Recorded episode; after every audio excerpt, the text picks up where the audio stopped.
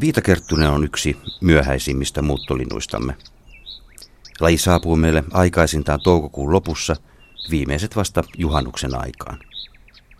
Mutta kyllä lajia kannattaakin odottaa, sillä se on laulullaan yksi kesäöiden, erityisesti ilta- ja aamuhämärien ehdottomista tunnelman luojista.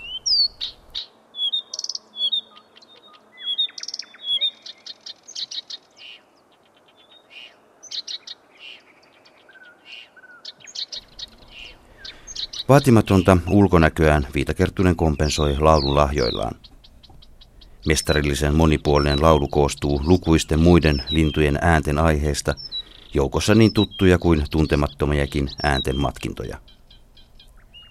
Viitakerttunen toistaa kutakin aihetta muutaman kerran peräkkäin, ja ennen uutta aihetta usein alleviivaa vaihtumisen joko maiskahtavalla hii-tsäk-tsäk-äänellä tai kepeällä hideli-dyy-vihellyksellä.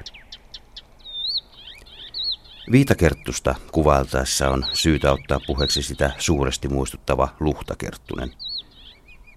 Ulkonäöltään lajit sekoittaa helposti toisiinsa.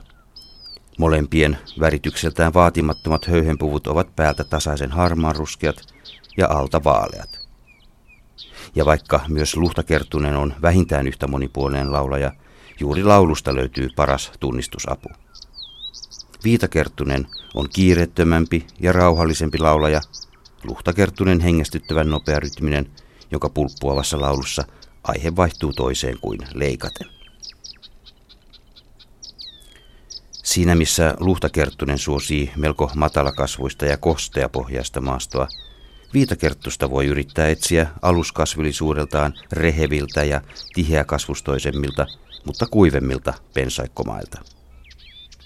Villintyneet puutarhatkin kelpaavat tälle rauhallisemmalle, usein mielellään näkyvällä paikalla esiintyvälle laulutaiturille.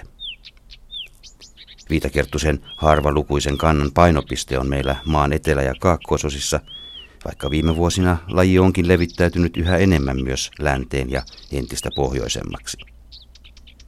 Yksittäisiä laulajia voi hyvinkin kuulla Oulun leveysasteella asti.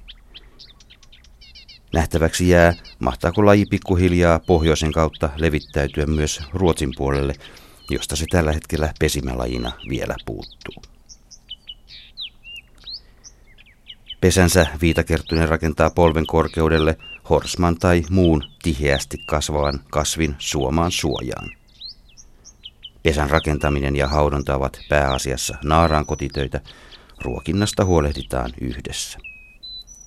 Kun koirasviitakerttunen on vakuuttanut laulutaidoillaan naaraan ja alkanut pesiä sen kanssa, motivaatio laulamiseen katoaa sen tien. Onneksi kuitenkin poikamiehiksi jääneet yksinäiset koiraat jatkavat laulamista aina heinäkuulle asti, sillä viitakerttunen on mielestäni laululintujemme ehdotonta eliittiä, ellei ihan ykkönen.